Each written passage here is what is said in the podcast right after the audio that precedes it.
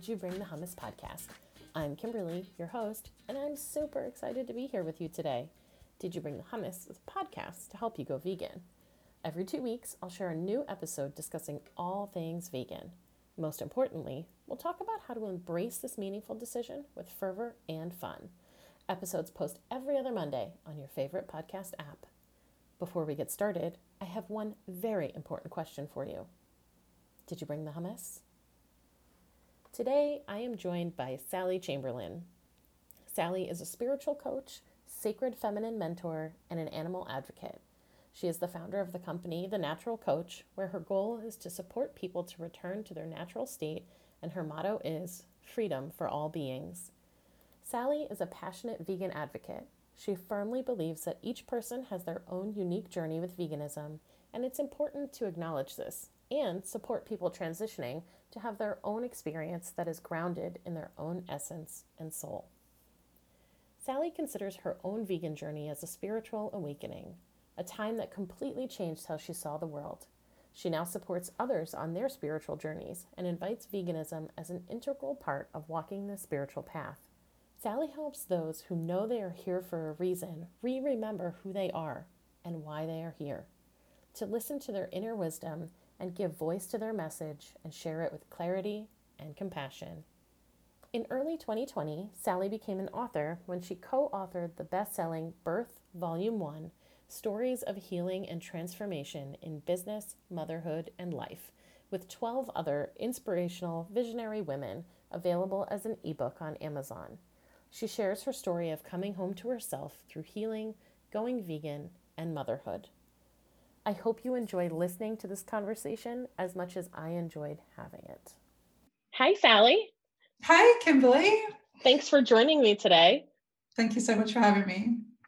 I'm really excited to have you here. Uh, so, just a little background I worked with Sally in her Sacred Feminine Flame program. It was amazing. And Sally is super special. And She's also vegan, which makes her number one in my book. so I wanted to have Sally on so we could talk about how she marries veganism and spirituality and really anything else that comes up in this process. So, Sally, the first question I always like to ask because I love hearing about people's journeys is tell us about your vegan journey. Mm, absolutely, I'd love to. Okay, so it was in 2015 and my, it started with my son. So he'd just stopped eating meat and he hadn't eaten it for like eight months. But I was still putting it on his plate every single day. Mm. Looking back now, I'm horrified. But at the time, it's just what happened. you know how it goes. So anyway, he hadn't eaten it for like eight months. And I was kind of panicking, like, oh gosh, he needs to eat it. What am I going to do? And then I just had this kind of like light bulb moment. And I just thought, he's clearly not, he doesn't want it. Why are you giving it to him? You know he doesn't need it. And in fact, why are you eating it? because you've always mm. thought it's wrong. so it was just like in one second, like a slap in the face. like, what are you doing, woman? Come on. so right there and then I just decided that my son and I would go vegetarian. So that was like a Friday. And then just coincidentally, the following day, there was this uh, like session on at the local Buddhist center that I used to go to for meditation classes. And that was all about the environmental impacts of the meat and dairy industry. So I went along to that. And part of that was showing the ethical side of what happens to in the dairy and egg industries it was only like one minute of footage. Mm. and then that was enough all you need. Yeah. That's all you need. Seriously. And i was just like oh my gosh i cannot cannot it wasn't a choice. I can't mm. continue to contribute to that suffering any longer. And that was a real shock to me because i've got a degree in nutrition. I used to be an environmental health officer. I was an environmental health officer at the time so I thought I knew the food industry. Mm. I knew nothing, absolutely nothing. In that moment, I just thought, you know, nothing. And uh, yeah, it's just such a shock when you really see what happens to the animals because you kind of know. I think at that time, I kind of thought the worst thing that happens to dairy cows was just that they're kept in captivity. but man, mm. there's so much yeah. more. Oh my goodness. Yeah, so I went vegan straight straight away. Um, but I thought it was going to be difficult. So, and also at the time, you know, I wasn't that into cooking. I didn't like veggies that much. So, and so I kind of really thought it was going to be really difficult. So I gave myself a month, and I thought, right, from a month from now, I'm going to be vegan. And in that time, I was pretty much vegan, but I didn't worry so much about, you know, the finer details. I was just not mm-hmm. having meat, eggs, meat, eggs, and dairy, giving myself that bit of leeway. But then the more I learned, and I learned a lot from watching that YouTube channel, Bite Size Vegan. Oh, okay. yeah, so I used to stay up late at night watching her videos. And my husband called it vegan school. so I'd stay up late doing vegan school. I love that. and then the more I learned, the, the more I knew I had to just do it sooner. So I think it was like, it was the day after Mother's Day, and I'd chosen that date because I knew that my husband had already bought me chocolates. And I kind of thought that's going to be like my farewell to it. And then I ate like, I ate like half the box but they were like sticking in my throat. Like I just couldn't do it. I would just think about what happened to the cows to make that the milk that was in that in that chocolate. Yeah. And I just couldn't do it. I threw the other half away and I was like pretty much choking on them and they tasted rancid. And I was just like, no. Yeah. That's end. Powerful stuff, huh? Mm-hmm. Yeah. Definitely. Definitely. I think that's just the most important part about going vegan is really connecting in with the animals. Yeah. That's what that's certainly what what did it to me. I mean, I love the the benefits of the environment being vegan and i love um, all the health benefits and how great it is you know for us but at the end of the day like none of that matters because what matters to me is that i'm not contributing to all of that suffering mm-hmm. you know and so i hear you. And that that i think is where most of the power can be found. Like i love feeling connected to nature and and those types of things just feeling kind of the energy of the earth and the world around me when i'm outside. But i don't think that would have been enough when i was a you know cheeseburger eater it wouldn't have been enough for me to be like i need to save the trees from being you know razed in the the amazon for soy to raise cattle like that that wouldn't have stopped me mm. yeah but the uh yeah. thinking about how the animals suffer really just it breaks your heart every time yeah yeah, it's so difficult. Yeah, so you there's so many still in that suffering cycle. There's so many billions of animals that are still stuck in there. Yeah, it's heartbreaking. It sure is. Yeah. But that's why we do what we do, right? Absolutely. We work to help inspire people to go vegan. Mm-hmm. Hopefully, one day we can see a world where that is the case, where most of us, or if not all of us, have made that mm-hmm. connection. Yeah. Definitely definitely so important. So you've mentioned that your vegan journey was also a spiritual awakening for you. Mm-hmm. You to tell us about that? Absolutely. I feel like when I made that connection, and what happened was what I saw in that video that I described earlier on was uh, a dairy calf, a dairy cow giving birth to a calf, and then the farmer just dragging it away, holding it, hanging it upside down and slitting its throat and I felt the pain of that cow with that happening. You could hear her crying, like they showed her reaction. And I just thought, that's exactly how I would have felt in the birthing room after giving birth to my son if someone had just taken my child away and killed them. So for me, that really just, just, that was the first time. And I've always thought that animals are special and amazing and all of that sort of stuff. But that was the first time I've really connected that we're the same.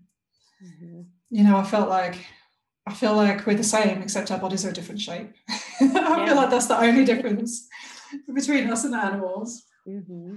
And I feel like for me, it just kind of like burst my heart open, broke down those barriers of separateness, and just really, I just really felt that oneness with all of the animals. Because normally you know we think save the whales save the elephants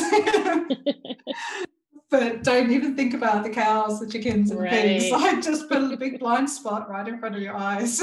Yeah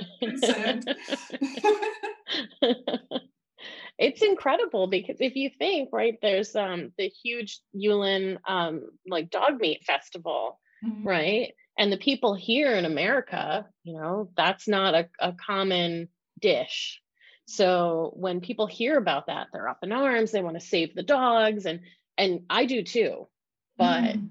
they they see the dogs in cages and it it upsets them and they want to do something but they can see you know a calf in a cage or you know mm-hmm. maybe you know having been put in the process to to be raised for a veal and the connection's not there because mm-hmm. because for some reason that cow is food mm-hmm. and a dog isn't and yeah when you when you make that connection it's like no they're all beings with an interest in living and like when people who have pets and they can see how their dog or their cat or their rabbit like they have their own personalities right mm-hmm. and you can tell when they're sad or when they're hurting um, mm. when they're happy playful yes. and then you can see that very same thing in pigs mm. and cows and chickens what is it right that makes us disconnect and these animals are not the same even though they very clearly are. Yes.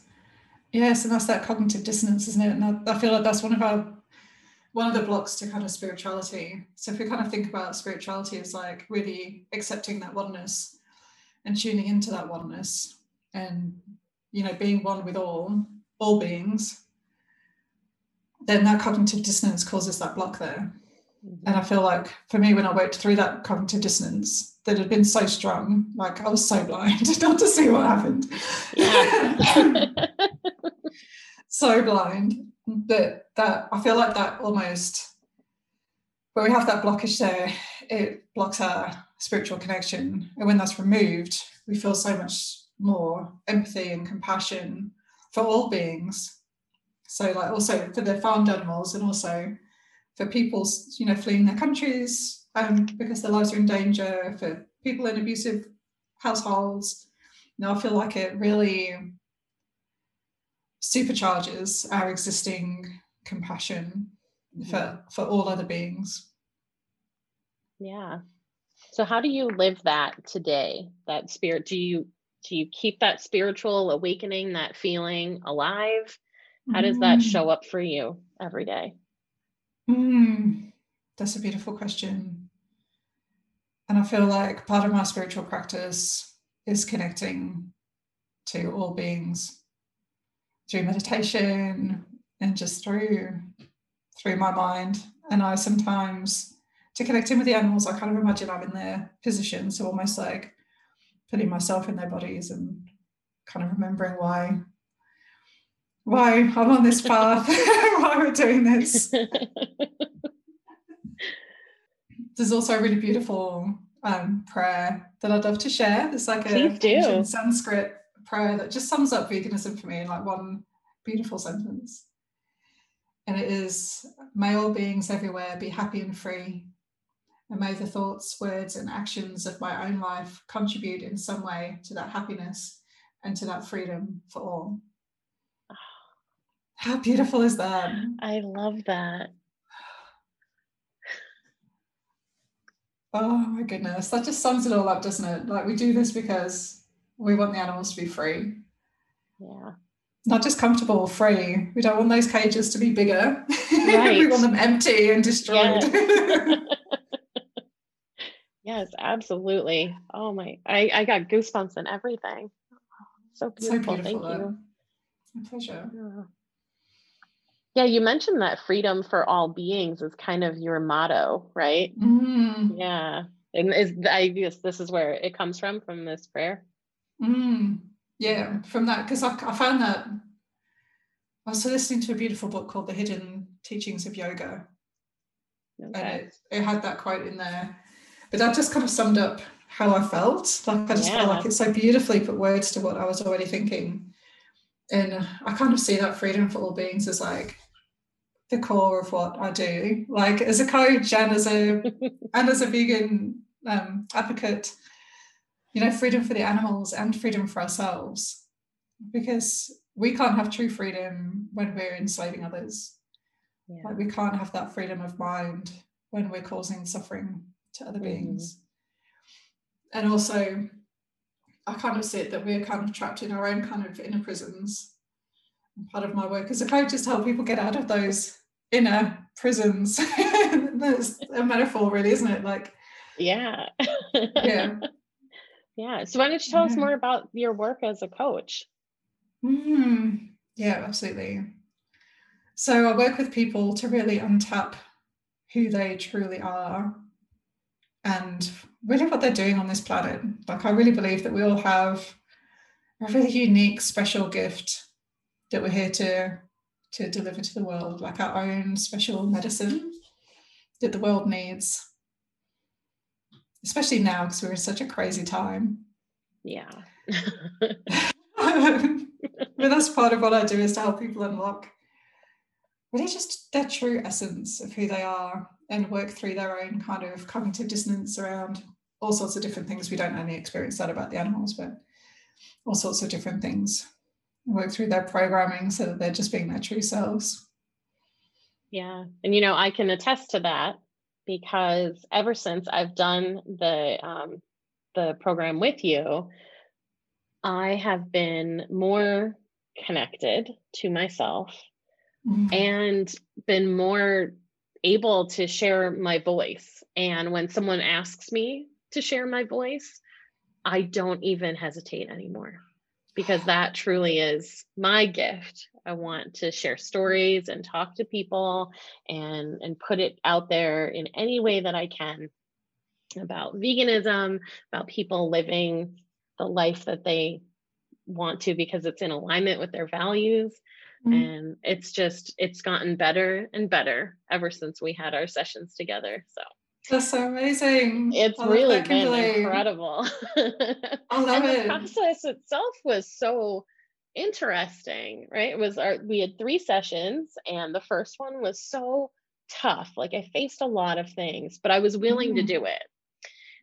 And I'm so glad that I was because then the next two really kind of helped me figure it all out and get to that mm-hmm. point. And I do sometimes still go back into that room and I look at the oh, books. Wow. Yeah. And I look out that window and I see the ocean and yeah, it's just um it's with me and I think it'll be with me forever. So mm, thank you very that. much for that. My total yeah. pleasure. It was so amazing. so special. And I did those same sessions with my mentor and they still live with me. Yeah. So cool. Yeah. So my special gift that I got through those doing those sessions with my mentor is that I am gentle love. And that's my what I bring to the world. Yeah, that is 100% true. oh, thank you. and like we've never met in person, right? We don't even mm-hmm. live in the same country. We've only connected here over Zoom. And mm-hmm. that is so clear to me that that is 100% who you are at your oh, core. Thank you. Yeah, you're welcome. I know it's turning into quite a love fest, but I think, I think that that's important. And I think it's really wonderful what you do. So within your coaching program, how do you, I know that you have an uh, kind of like a part of your program also includes people who are interested in going vegan. You can help them do mm-hmm. that. Um, how do you? What's your process there? What do you want to share with um, the listeners about you know what they could expect if they were working with you around this? Yeah, absolutely. So I've got two ways of, that I help people go vegan. So one is that I have a course on my website that covers all aspects of veganism. So that's just like, you know, talks about all this, all the things, health, um, the environment, and ethics, spirituality. And I kind of like share some tips around how like a good process to go through. So there's my course. And I also work one-on-one with people who want to who want to go vegan. And I do it slightly differently, I feel, to other vegan coaches. So I do a really similar process to what we did in that Sacred Feminine Flame. And just get really people to really connect into their why for going vegan and what is what happens in their body when they think about being vegan. So it's like a lot of kind of visioning and imagining and just really connecting into that kind of inner calling to adopt this lifestyle. I love to go to that deeper, deeper level. It's not just, oh, where do I get my protein? Oh, well, what you need to eat is this, this, this, and this. Like, that's not my, that's not what I do. I really connect into the why because everything else I feel like shifts out of that, like comes out of that. You know, so it's, none of the other questions that people have is insurmountable. It's all completely solvable. But the mm-hmm. most important thing is that mindset shift because we're so you know, our belief culturally is so entrenched that we have to eat the animals. We have to use their their animals. They're here for like they're here for us. you know, right. it's so culturally ingrained in us that that's the thing that needs to shift. And then all of those other questions just shift into shift into place. So I go yeah. from that mindset mindset thing first. Yeah, that's that's amazing. And that's where all true change really happens, right? Because all of the other stuff really is kind of just easy mm-hmm. once you've figured that out. Absolutely. Um, and I think most of those questions, like where will I get my protein? Where will I get this? What will I, what shoes will I wear? like what yeah. brand of makeup can I buy? that's all just like our kind of cognitive dissonance, trying to find a reason why we can't find a reason why we can't do it. And what we have to deal with first is that cognitive dissonance and feel those feelings because that's what it's trying to protect us from. It's trying to stop us feeling bad about the ways in which we may have contributed to animal suffering in the past, which we all have. Like you and I both, we weren't born vegan. No, I was. I know I was a. I was a omnivore for like 35 years. So, or 35 years of contributing to animal suffering. So there's like no judgment around that. It's just it is a normal part of our society in many ways. That I feel like that that shift, like working through that, working through the feelings that come up through that, and owning those feelings is so pivotal in the vegan journey. And I feel like that's where people fall off, where they go, Oh, I tried to be vegan and I couldn't do it. I feel like that's the piece that's missing is dealing with those feelings and confronting those feelings that come up when we address that. Did yeah, you have a similar experience, Kimberly? I sure did. I um I went uh, vegetarian after reading an issue of, of PETA's Animal Times magazine. I don't know if they even still publish it, but it just like showed up in my mailbox. I didn't even like request it. So I don't know how it got to me, but I'm very glad that it did. Mm-hmm. And I I was actually up physically sick that first night. I read it cover to cover and I had um I have, and forgive me for the listeners who've heard this story already, but I had dined on um, quite a gourmet meal of, Burger King fast food that evening. And uh, I really was just beside myself thinking about not only had I contributed to animal suffering in that meal, but essentially every meal before that that I'd had my entire life. And I was 20 I was 20. Yeah. So I had spent 20 years and then I was vegetarian. I didn't go vegan right away. Mm-hmm. I went vegan for a little bit and then I'd start eating cheese again. So that kind of, you know, kept going um, up until about five or six years ago, where since then it's been, you know, I've been vegan and, and I know for sure that that will never change because I've had mm-hmm. that mindset shift. And, you know, there's nothing about animal products that says to me, this is food, these are mm-hmm. clothing items, you know, this is proper entertainment. Like none of yes. that, um, it doesn't feel that way anymore. Yeah. Mm-hmm. And it does make those things easier. Mm-hmm. If I have to make that little extra effort to figure out what brand of something I can buy to make sure that it's vegan, I'm willing to mm-hmm. do it because it's become the core of who I am absolutely yeah it just becomes normal after a while doesn't it you kind of yeah you just it's just normal and I love what you said there mm-hmm. about like not thinking of animal products as food. And that's one of the things I talk about in my course actually is like if you imagine going to the supermarket, it's like you don't you don't buy food in the stationery aisle right. section. it's like the meat section that like goes into that same category of like yep I don't need that stuff. It's just not food. exactly like the laundry detergent. Oh, you don't need that. Nope. Yeah, that truly is kind of is the the feeling around it. It, it it's definitely not even a thought anymore. Mm. And uh and that's really because yeah, people say, "Oh, I don't know how you do it."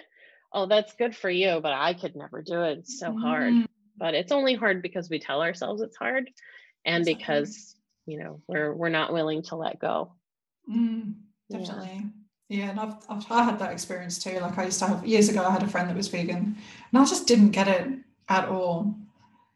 And I had a, you know, like I said, I had a degree in nutrition, and we were so entrenched in that that you have to eat animals. We were told like vegans can't survive, they're crazy. like literally told that in a lecture. and it just like looking back now, I'm just like, oh my gosh, everything I learned in that degree was wrong. What a waste of four years of my life.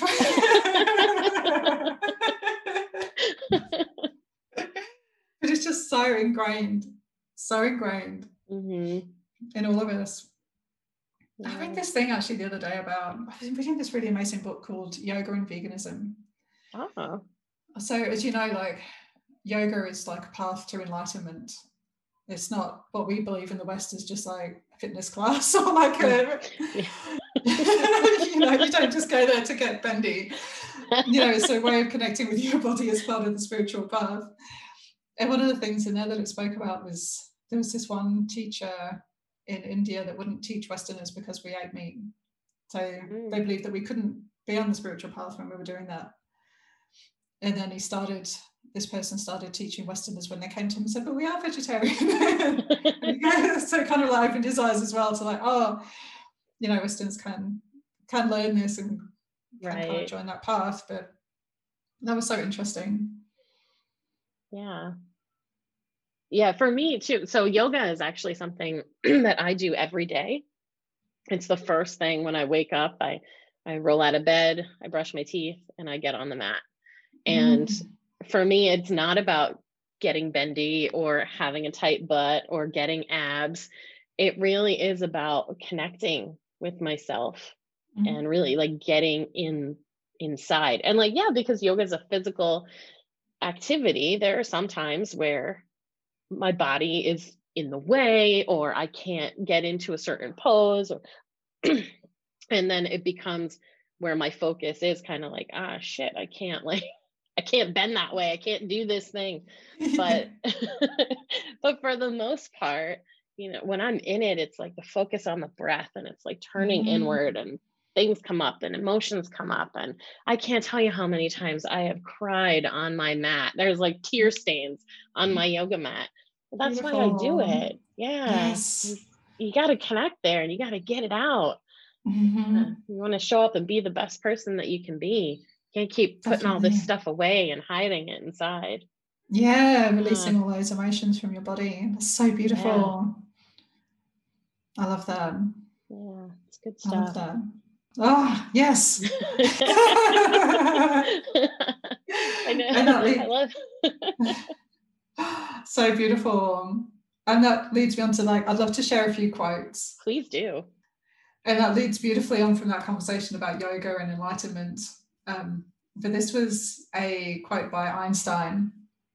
So, our task must be to free ourselves by widening our circle of compassion to embrace, to embrace all living creatures and the whole of nature and its beauty so it was Einstein. I was saying pretty much what we've just said, like bringing, you know, finding our own freedom through that compassion mm-hmm. for other living beings. And another one, another quote by someone called Rachel Carson is we cannot have peace among men whose hearts are, whose hearts find delight in killing any living creature. And Pythagoras said, For as long as men massacre animals, they will kill each other Indeed, he who sows the seed sows the seeds of murder and pain cannot reap joy and love. Powerful stuff, right? Powerful, yeah. powerful stuff right there. And that kind of comes back to that oneness, doesn't it? Like we're all one if we can kill, yeah, essentially when we're killing the animals, we're killing ourselves because we're yeah. all one. Mm-hmm. I I as a as a kid and stuff, I never was um I was never invited along to like go fishing or, or hunting or anything like that. And we didn't have anyone in our family or, or close to us that did those types of things. But I knew about people who did those types of things. And even then when I was you know sitting down to whatever animal product I was for whatever meal I was having, not making the connection that way. The thought that a person, because of course, as a child, I didn't know how the food that got to my plate got there, mm-hmm. but the thought that a person could take a fish out of the water and let it suffocate or to to shoot a deer no matter what the intention was they're going to mount the deer's head on the wall or they were going to eat it or whatever i didn't understand how someone could do that mm-hmm. and as a child i thought that people who fished and hunted were bad people mm. i couldn't see how someone who was capable of that was like a person safe to be around yeah and so- and yeah as you start to and of course like you know there's a lot to get into there with factory farms and and the people who are hired there and what they mm-hmm. suffer mm-hmm. By yeah. being employed in a factory farm so um so now as an adult who kind of has a bigger picture of the world i don't necessarily feel immediately that a person who hunts or fishes or works in a factory farm is a really bad terrible unsafe person mm-hmm. but it doesn't stop me from questioning like where does it all start and mm-hmm. and how can I guess it's like you think about the way I'm going all over the place. It's when you're raised around something that seems normal. Mm. So, you know, a lot of people start off hunting with, you know, their dad maybe as a kid, mm. right? And they learn it very young. So they become desensitized to it. And then they grow up and they teach their kids the same thing. And even yeah. if the first time, I mean, how many different movies or whatever do they show like a dad taking their kid out for the first time to mm. hunt and the child just cries i can't do it or you know they get really sad when they realize what's happened but you know the the dad let's say keeps taking them out and they keep doing it and before you know mm. it like it becomes just this thing they do with their dad and it's not about the life that they're taking and they don't mm. see what they're doing and i think you kind of that wall comes up and you don't realize Absolutely or you can't connect to that being.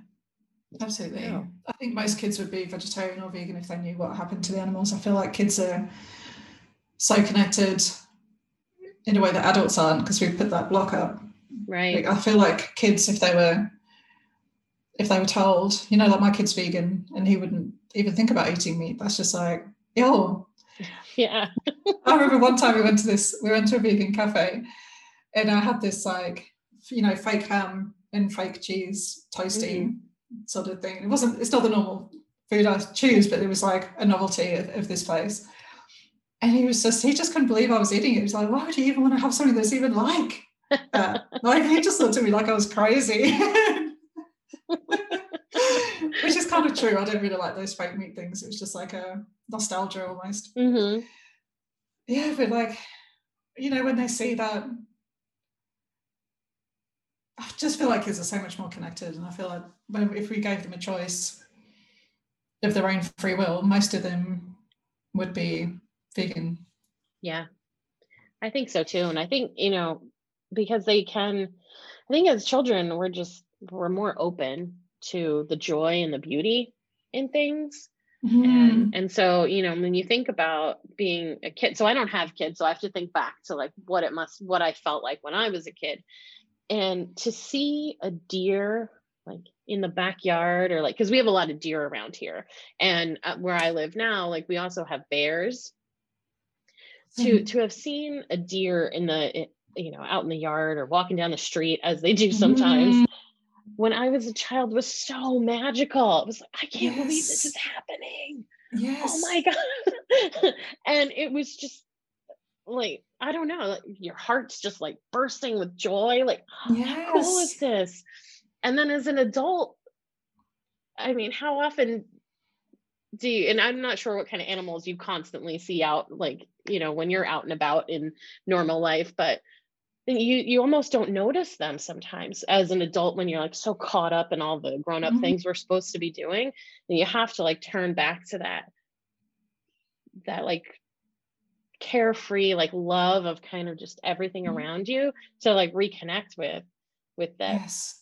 how beautiful it is that they're just out there living life and Yeah. I feel honored when they show up. Like Me when, when a bear walks across our front lawn, like most people are like, oh my God, there's a bear outside. And I'm like, oh my God, they chose us. Yes. Yeah, I was just about to say that. You feel chosen if you have like an animal in your garden. They chose me. Yeah. it's so beautiful. I love that. And that's really coming from that that place of love. hmm And I feel like, you know, in spiritual circles, there's a lot to talk about like raising your vibration and all of that, you know, raising the vibration of the planet. And like one of the highest frequency things is love. So for operating from that space of love for the animals and nature and all of that stuff, that's really beautifully high vibration. Yeah. Yeah. It does it feels good. When you can look out the the window and, and feel that just at a random point of your day, like, Mhm. oh my gosh. And then think about how many other people now you you might interact with where maybe you get to raise their vibration a little bit. Mhm. Absolutely. And so when you're vegan and you realize that you're not contributing to so much Yes. suffering, then it really like ups the ante, right? yes, it's so freeing. So freeing when there's those things in society that don't make sense. Yeah. and you turn your back on them and choose not to participate in them anymore. It's so freeing, It's so mm-hmm. freeing. Even I'm based in Australia, and like even just down the bottom of my garden here, I have kangaroos like hopping by. Oh my They're gosh. so amazing, and I'm like every time I see them, I get so excited, like a little child. And it's like, and they just hop around, minding their business. They're so Yeah. awesome. so cool. Yeah. Yeah, we were at a kid's birthday party at the park yesterday, and there was these kangaroos just like around. They're huge. They're like nearly as tall as tall as me. it was so special. It's like, oh my goodness. Um, there's a, a quote that I was just thinking of. I think it's George Bernard Shaw, but I might be wrong. And um, and I'm probably going to get this wrong too because it just popped in my head and I don't have it in front of me. But I think it's something like I can I can look at you now with peace because I don't eat you anymore. Mm, Thinking about yeah, when whenever he would see an animal, and to Yeah. know yeah yeah, absolutely. I love that. And I remember looking at, I remember one time years ago, like I was on my way to work on the bus, and like what overtook us was like a, a animal truck filled with Mhm. cows, obviously on their way to the slaughterhouse. And the energy like shifted on the bus. And I Yeah. noticed that I was the only one that could look at them Mm, because I'd kind of gone through that and made peace with it, and everyone else was like shuffling in their seats and like not looking. And then there was like the waft of poo because obviously they're scared, and right you know that, that happens when you're scared.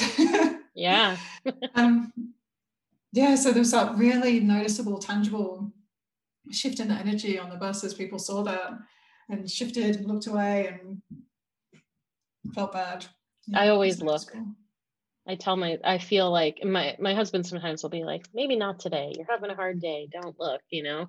But- Mm, I feel like like sometimes I feel like I, I just have to bear witness or I have to mm, kind of share my my energy to send them some love because mm. they haven't felt that before. yes. And you know, to think that they would spend their entire lives never feeling that Mm, is just so sad. Yeah, absolutely. Like imagine if we did all just live in that beautiful space of love with the animals. Yeah. What a different world Mm. we'd be in. Oh my gosh, in so many ways. Mhm. And you know, factory farming is huge here, but I know it's huge in Australia too. Yeah, it's Yeah. destroyed land for sure. hmm Yeah. Yeah, we, we went to a town like years ago and there was a big slaughterhouse there and it burned down. So like heaps of the people were out of work in the town. Mm-hmm. And there was all this like, you know, they were fundraising for these for the people and all of this kind of stuff. And I kind of thought, you know, they wouldn't do that for a car factory. if a car factory broke down, there probably wouldn't be that same response. But I also felt like, you know, like you alluded to earlier on when you said about the people that work in the slaughterhouses, like they have their own form of PTSD for the people that are causing trauma. Yeah. They have all their health issues, and domestic violence is a lot higher, and and even community crime, violent crime is rates are higher in areas with slaughterhouses. Yeah. Yeah. I mean, I think about that just being not just a witness to that level of violence, but being part of it. Mm, I don't know how you wouldn't be motivated in your regular life then to be abusive or destructive. Definitely. Yeah. definitely and i feel like you know we've been in that kind of dynamic of like power over. And that kind of I feel like that's what the meat and dairy industry represents to me is like people having power over and not in a good way their animals. And i feel like we're really shifting now is to like power with like we're all with each other and Mhm. with that oneness. And i kind of feel like part of that kind of vegan shift is shifting away from that dynamic of having power over another to living in harmony That feels nice. yes Yeah, thinking about that, that feels nice. Yeah, there's uh, for anyone who's interested about the um you know, factory farming in Australia, there's that documentary called Dominion, which Mm. came out a couple of years ago. I've seen the trailer and that's it. Um, same. I can't watch it. I cried in the trailer. I'm Yeah. done. I'm convinced. yeah yeah um that was that was all i needed um and sometimes that is all you need right um but but i just wanted to throw that out there um, for anyone who hasn't seen it and might be curious about the truth of Mhm. things that's a yeah Definitely. I haven't really seen any of those documentaries. Like, I don't think I've even seen Cowspiracy. I just can't do it. I feel like I feel like I've made the shift, and now to watch Right. much more of that stuff would just be traumatizing. oh yeah for know? sure hmm But it was definitely huge in my transition to watch some of that stuff through those videos I mentioned earlier on, Bite Size Vegan. She shows a Mhm. few carefully selected clips, yeah which is definitely pivotal in my in my shift. it was for me too the um you know i read the the magazine the animal times and it was specifically a story about a downed cow these cows had been my favorite animals you know up until that point and Mm. which was interesting given my affinity for all things cheeseburgers so Mm. um that right there really speaks to how we can really disconnect and that cognitive dissonance that you've mentioned right because as a kid i was very concerned with um the environment and animals and just you know trying to be kind and and those kinds of things and just wasn't making that connection and then yeah after i read um animal times then because that was a PETA publication, I went to check out PETA related things and and I watched Meet Your Meat. And that was um that was enough for me. and I've seen bits and pieces. I tried to watch Earthlings. I made it about a minute and a half into that one. Um yeah. But there are some that don't have, you know, the the images.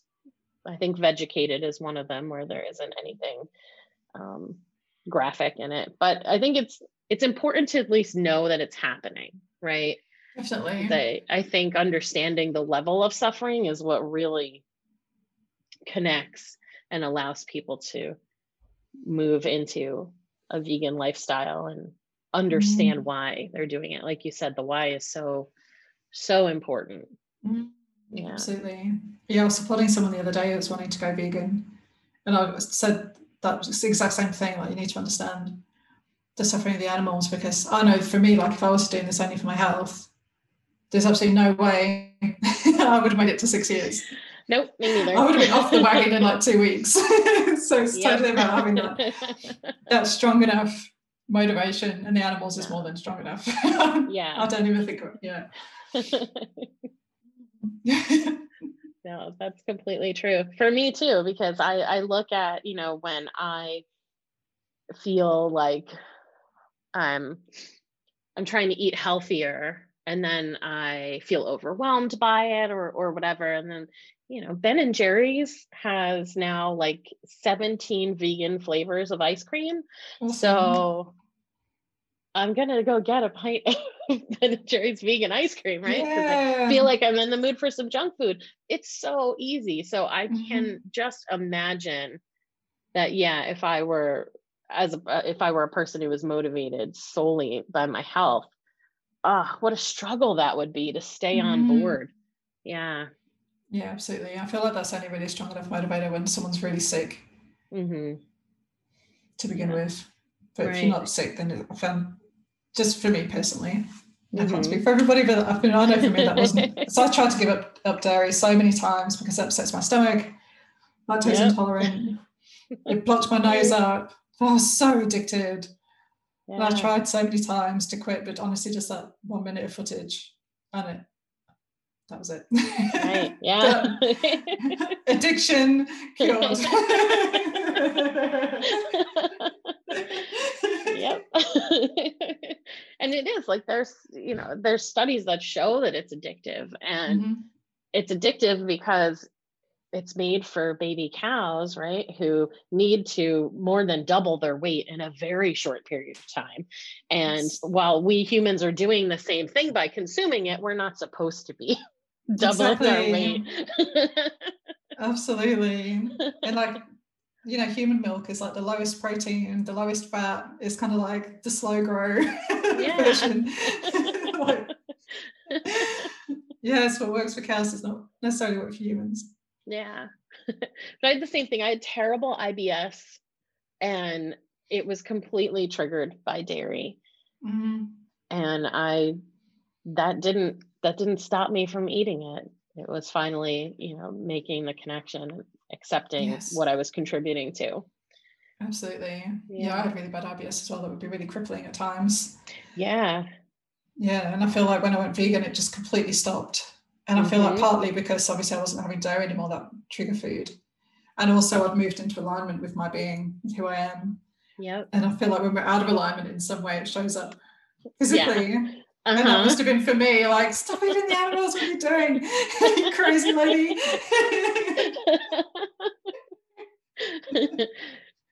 I love that you just said that that it's like it went away not just because you weren't eating this triggering food anymore but because you were in alignment and that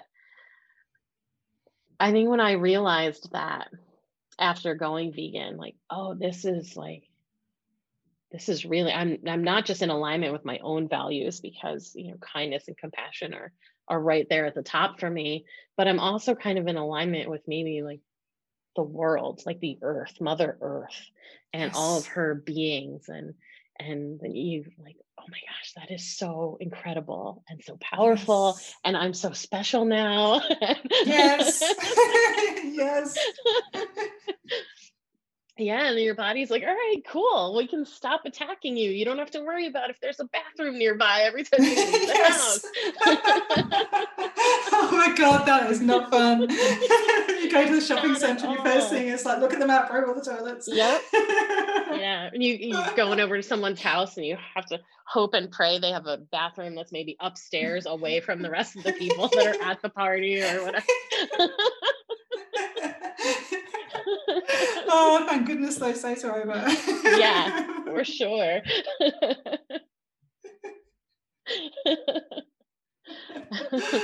oh, beautiful. It's so amazing how our bodies talk to us. We just have to work out what it's saying. exactly if we just stop and listen there's so Mhm. much so much knowledge like in here right Mhm. yeah we have to trust ourselves and i think we we learn as we grow up right that especially i think as women that you can't trust yourself. Mhm. and you kind of disconnect from all of that that inner voice not the mean one like the one that really that that can kind of guide you to the things that will make you happiest and most fulfilled in life.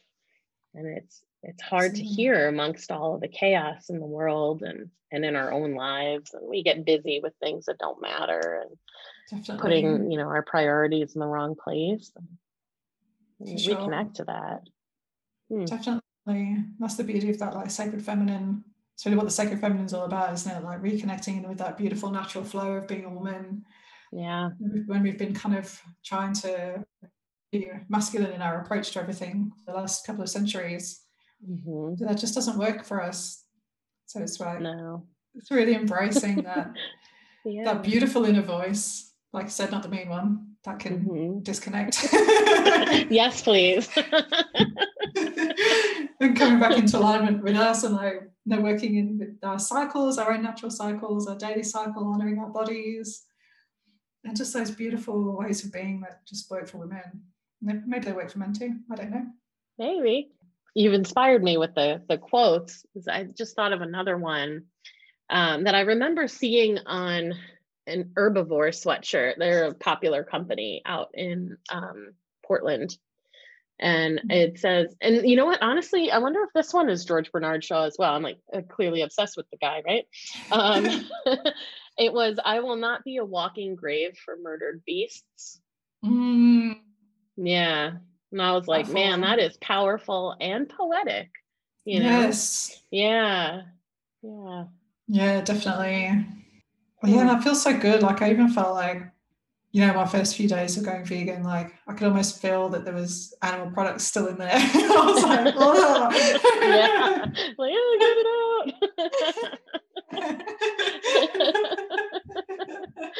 it out.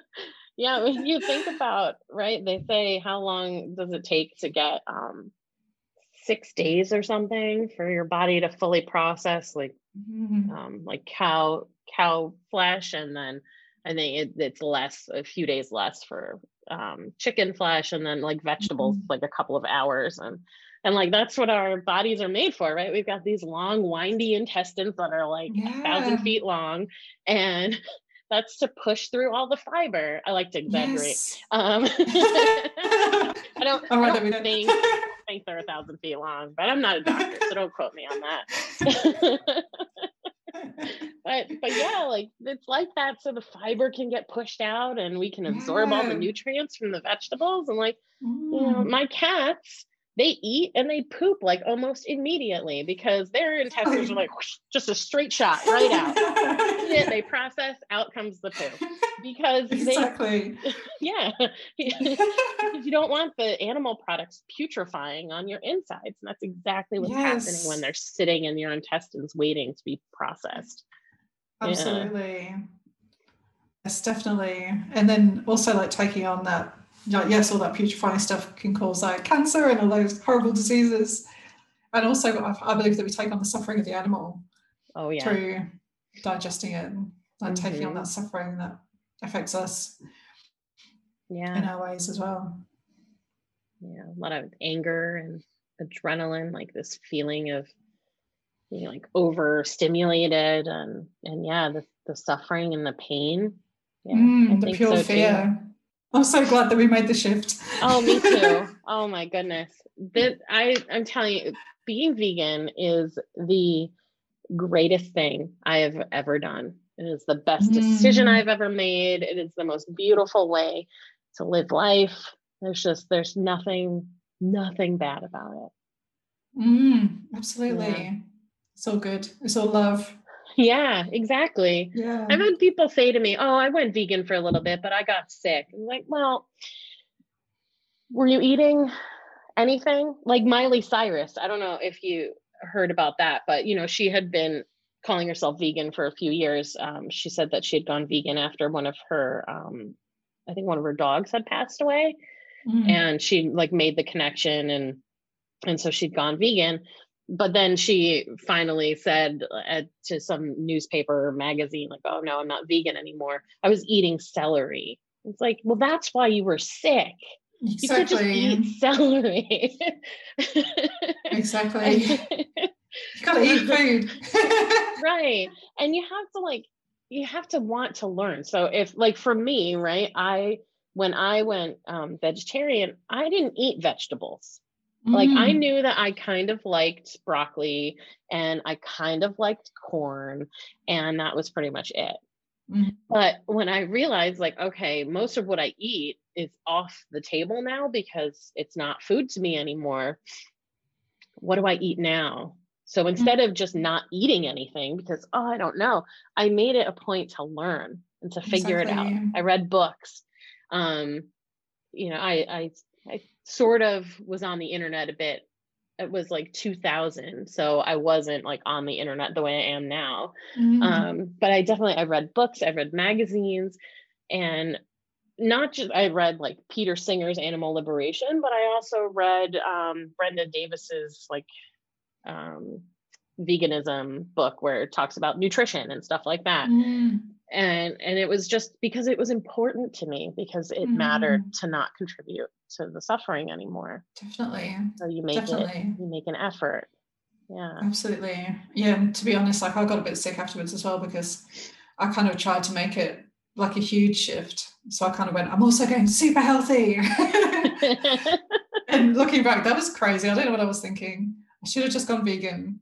Just yeah. any old vegan. Junk food, Right. normal food, vegetable food, anything. I should have just done that first and then gone super healthy. yeah. But I did get a bit sick there for a while, even though I'd planned the first few weeks, I planned out all my meals and I'd bought all the food in advance so that I knew what I was cooking and all that sort of stuff. I still found it quite tricky and I, I got really skinny. Mm. Like, and I think my body went to ketosis and I even started having like reintroduced chips. And I just kind of thought, it would have been easy at that point to go, this isn't working for me. However, I was doing it wrong. yeah. I wasn't doing it right. Right. So it's just an invitation to go back and learn, like you said, like look into it, work it out. You know, it does take a bit of time for your body to adjust, but just sticking with it and just experimenting and just having that kind of curious thing, like how does this meal feel in Mhm. my body? How does that meal feel in my body? yeah. You know, just really experimenting. And I found too like I needed a bigger portion size. Mhm. So I was still eating like what looked like the same amount of food, Right. but just needed that extra, just a bigger portion. Yeah. And then it was Who fine. doesn't want that? What? I can eat more food and I'm healthier?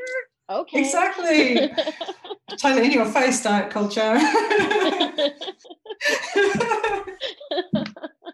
yeah, absolutely. I feel like that's one of the shifts too. Is like whenever we're changing our diet, changing what we're eating, we kind of think of it as like a diet, like restrictive. I can't do this, I can't do that. right. But then like opening up to like what can I have, what what I can have, what feels beautiful and nutritious. hmm Yeah. And I think important, like the language around it is important too, right? I I know that even now, sometimes if I'm with other people who are not vegan, you know, they'll mention something and they'll say, "Oh, you can't have that," or I'll be at a, I, you know, before COVID, be at a party and, "Oh, this food is vegan. You can't have this." No, I can have whatever I want. I Mm, choose not to. I will not have that. I won't have that. And I think when you feel like, oh, I can't have it, it does create a feeling of restriction, even Mm, if you are doing it because you don't want to contribute to the suffering of animals anymore. And that that's in there and it feels really strong. The more someone tells you you can't, the more you're going to be like, wait a minute, what? I can't? What do you mean I can't? mm, And when when it is presented as it's the choice that you're making, that just empowers you even more. definitely. And I think it it adds to it and makes that conviction stronger. absolutely. I would encourage anyone the next time they're about to tell their friend, "Oh, I can't have that," say, Mm, "I choose not to have that," or "I won't have that." yes. Yeah, don't just see how that feels. Yeah, yeah, absolutely. So empowering. Oh, well, it's been we've been going at it for about an hour. That went so fast. It did, didn't it? yeah. Pleasure. Thank you, Kimberly, for sharing your amazing gifts of your voice with the world and speaking for the animals. Thank you for doing what you do. thank you for doing what you do. And thank you for joining me here tonight to share your gift with the world too. My pleasure. Thank you. Thank you. Isn't Sally fantastic? She has a kind heart and is truly living in her purpose. How many of us get to say that? I hope you found this episode helpful and inspiring. Please subscribe to the podcast so you never miss an episode. And if you're loving it, please give Did You Bring the Hummus a five star rating. It's an easy way to keep supporting the show. For more information or to work with Sally, visit her website at www.thenaturalcoach.com. If you are interested in learning about common vegan substitutes and swaps and have a favorite animal based recipe you would love to veganize, join the waiting list for my signature class, Veganize It, via the link in the show notes. Follow me on Facebook and Instagram at Did You Bring the Hummus, and visit my website for more information about me, updates from what I'm working on, new podcast episodes, and all things vegan. I would love to hear from you. What do you need help with? Is there a topic you want to hear covered on a future episode? DM me on Instagram or send me an email at didyouBringTheHummus at gmail.com. Thanks for listening.